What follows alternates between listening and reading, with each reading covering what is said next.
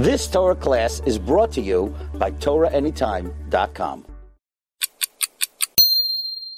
Now the people are starting to head back to Shul, Baruch Hashem, Shtabach Shemo. There are few halachot that we need to touch on.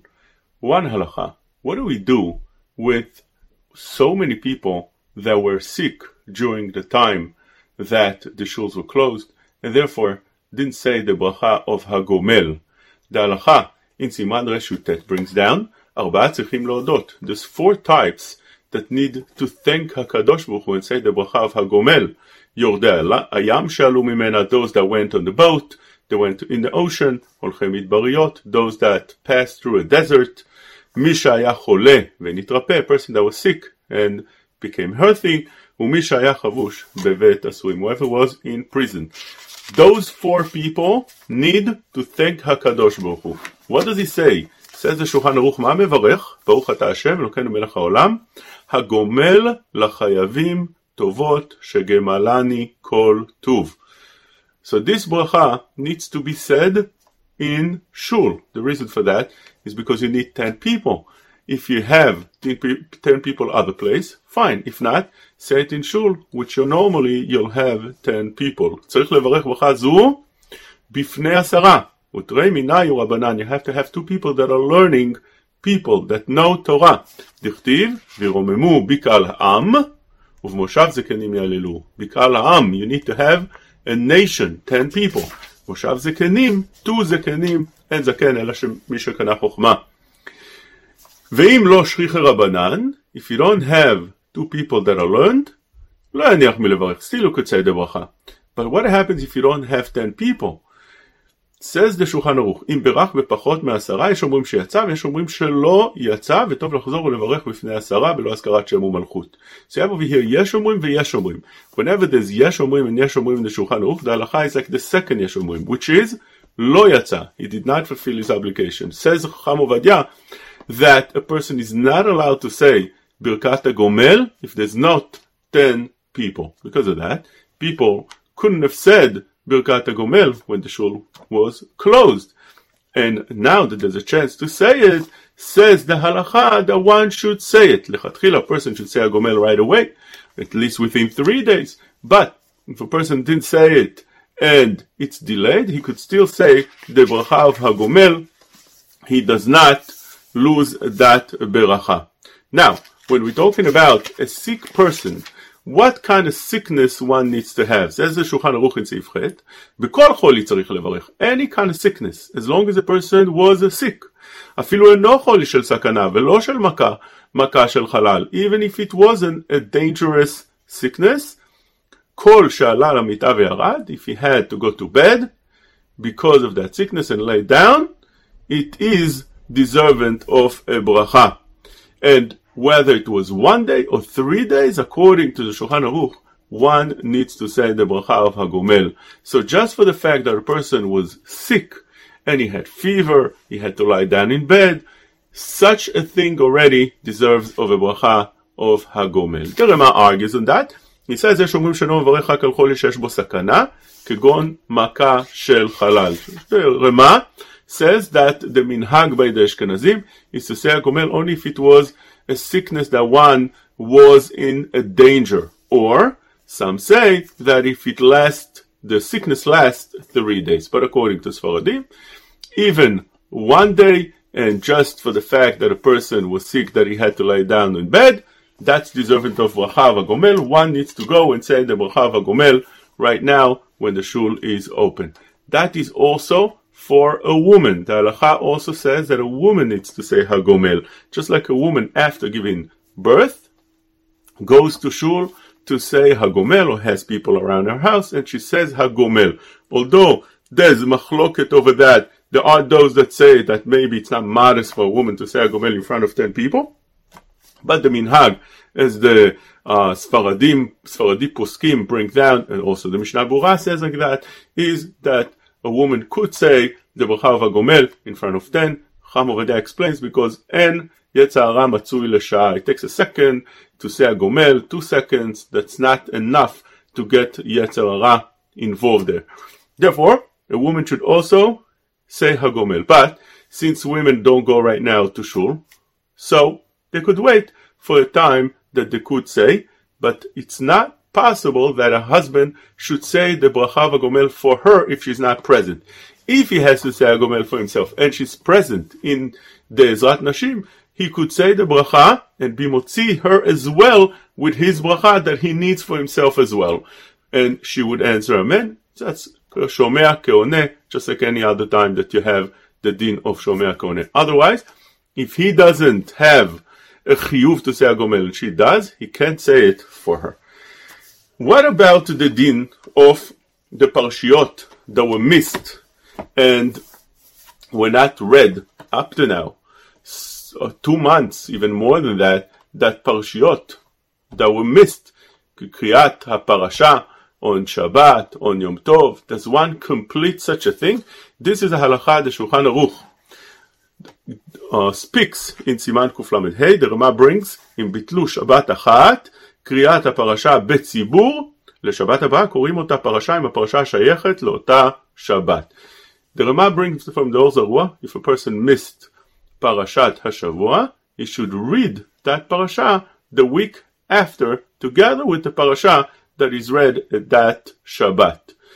And this Or Zarua had a big machloket achronim. What is the meaning over here? Because some say, as it's pointed out in the Maharam Mintz, that the meaning of the Or Zarua is that since we found Shabbatot that you read two parashot together, like Matot Mas'ei, so therefore, if a person wants to read, or if required to read, the parasha that he missed, because it's not worse than reading two parashot.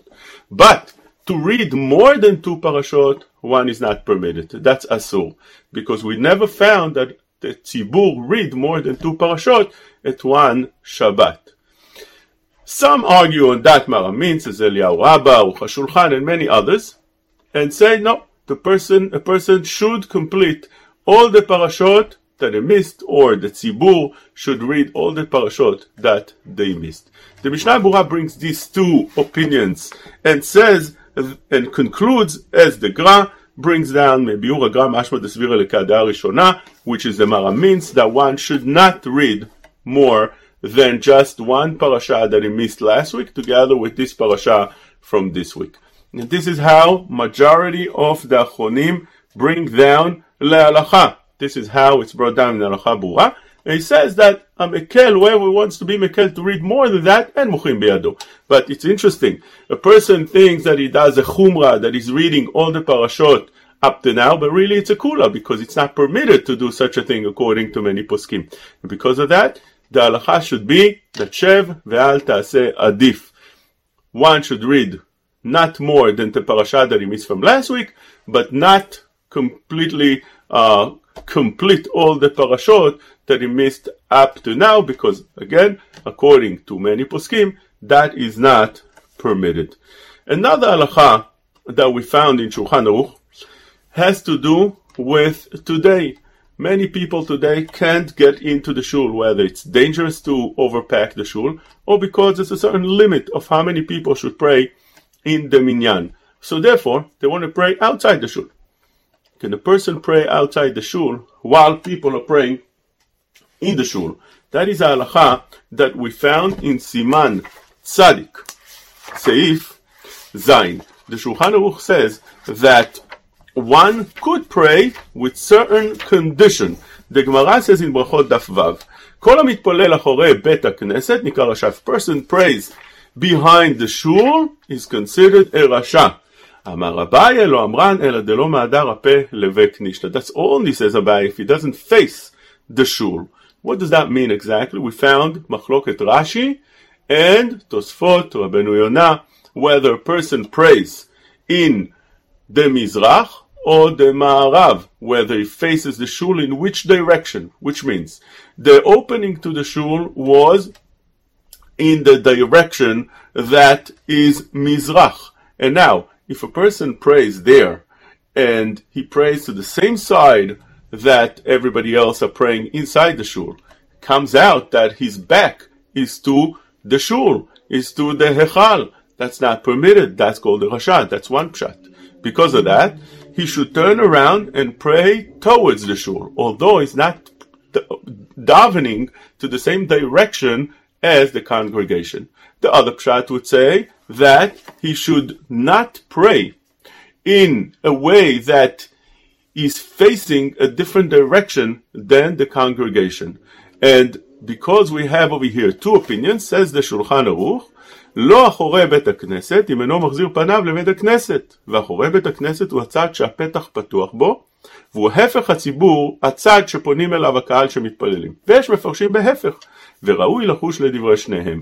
Which means a person should pray in a way that both opinions are met. He should not face the congregation or the shul, because then it comes out that he's facing the wrong direction from the congregation. He's facing them, but he's facing the wrong direction that they are praying towards the Mizrach. He should not also pray with his back to the shul, the same direction that the congregation is praying, because then his back is to the shul. So what should a person do? Either pray in the back of the shul, in the Ma'arav, in the west, or pray in the sides of the shul, the north, the south, but he should not pray in the east side. That is the halacha that would meet uh, this requirement that we're saying right now. Now, there's another issue that uh, comes up on Shabbat, and that is the vitamins. Is a person permitted to take vitamins on Shabbat? Vitamins is something that falls under the halacha in Siman Shin Kafchet Seif Lamed Zayin that the Shulchan Aruch says כל אוכלים ומשקים שהם מאכל בריאים מותר לאוכלם ולשתותם לרפואה.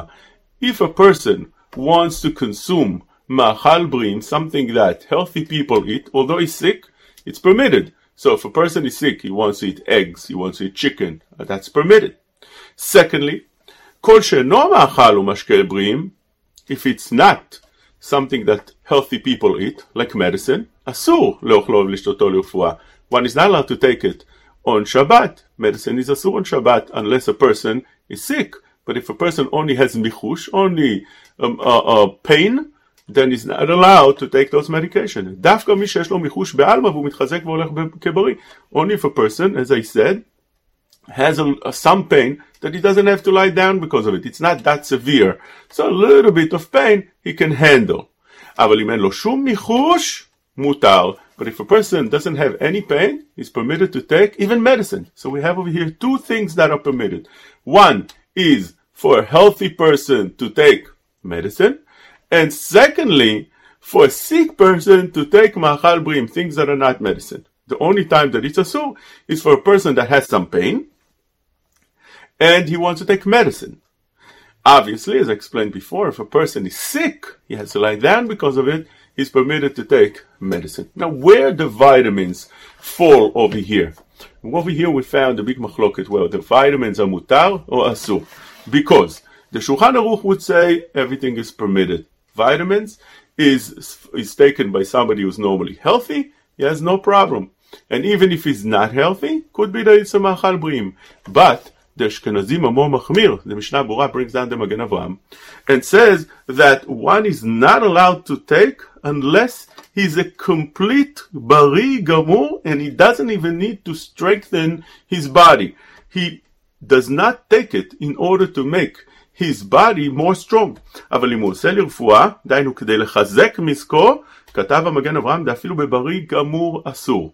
So, for Ashkenazim, where do the vitamins fall over here? We found over here few opinions. There are opinions that say that vitamins is a asur, but that those that say that vitamin it's mutar. Rav Moshe Feinstein says that obviously the Magen Avraham didn't speak about somebody who's completely healthy. Rather, he's a little bit weak, so he needs those vitamins to make his body more strong. That's where it's forbidden. But if a person is completely healthy and he takes those vitamins in order to make sure that his body would stay strong, that is permitted. That's what Moshe Feinstein. Or brings down completely a different approach. He says that it is ma'achal brim. We said over here two ways to permit uh, things. Either a person is bari, that was the heter of Moshe, and even if a person takes it as a medicine, it would be permitted, but according to Ashkenazim, would be asur. Says on Moshe, a person doesn't take it for medicine. He takes it not even to be mechazek mizgo. Rather, he takes it when he's completely healthy, that his body should stay strong. That's fine. And according to the Or he goes on the other heter, that it's machal brim. Today, everybody takes uh, vitamins. It's something that's very, very common. Because of that, it will be permitted. Now, when we have such a machloket, we have over here something that one can rely on today that uh, we need the, the, vitamins so much. Vitamins give a lot of nutrition that we need in order to fight any virus that would come, especially if a person is already sick. Since it's considered a sickness that is dangerous, of course one should take those vitamins it already falls under a category of safek that could lead to pikuach nefashot, vitamins should be permitted. But when you take vitamins, one should be careful to take such vitamins that have kashrut, because the halacha brings down in Yoreh De'ah Kuf Nun Hey, Seif Gimel, that a person is not allowed to take something that it's asur to eat unless he's taken it for medical reasons. If a person takes medicine, it will be permitted, but with a condition that it doesn't have good flavor. If it has good flavor, one is not allowed to take those medicines. He could, if he needs to take those medicines, make the taste foul, make it taste bad. He should change the flavor in it. He should put something in it that's going to make it taste bad, and then he could take it. What about vitamins? Says Belsky in his Sefer, Shulchan HaLevi, he writes that medicine is not vitamins are not medicine. The food supplements, and because of that, just like taking food, you need to have kashrut over that food. Same thing would have over those vitamins, and one should be careful to make sure that those vitamins have hechsher, especially if they have gelatin capsules, which many times they do, which is a kashrut concern, and one should definitely for that take something with uh, with hechsher.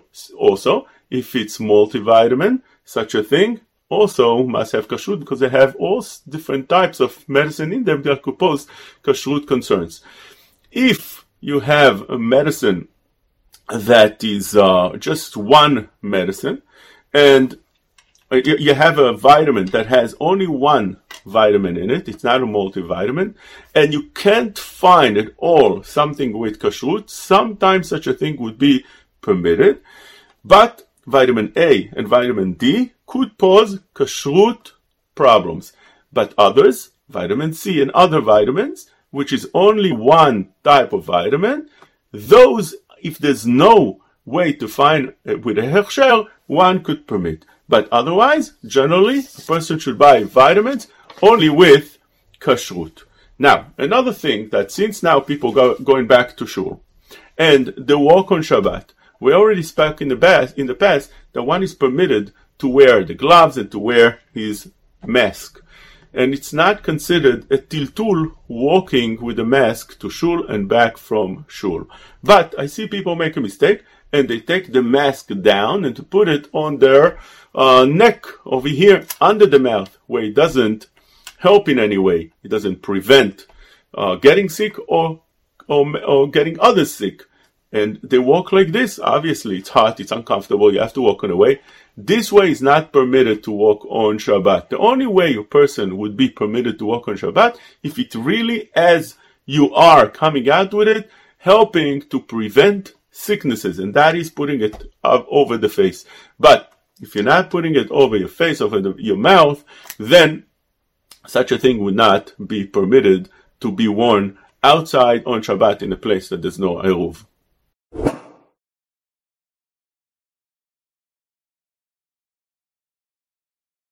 You've just experienced another Torah class brought to you by TorahAnytime.com.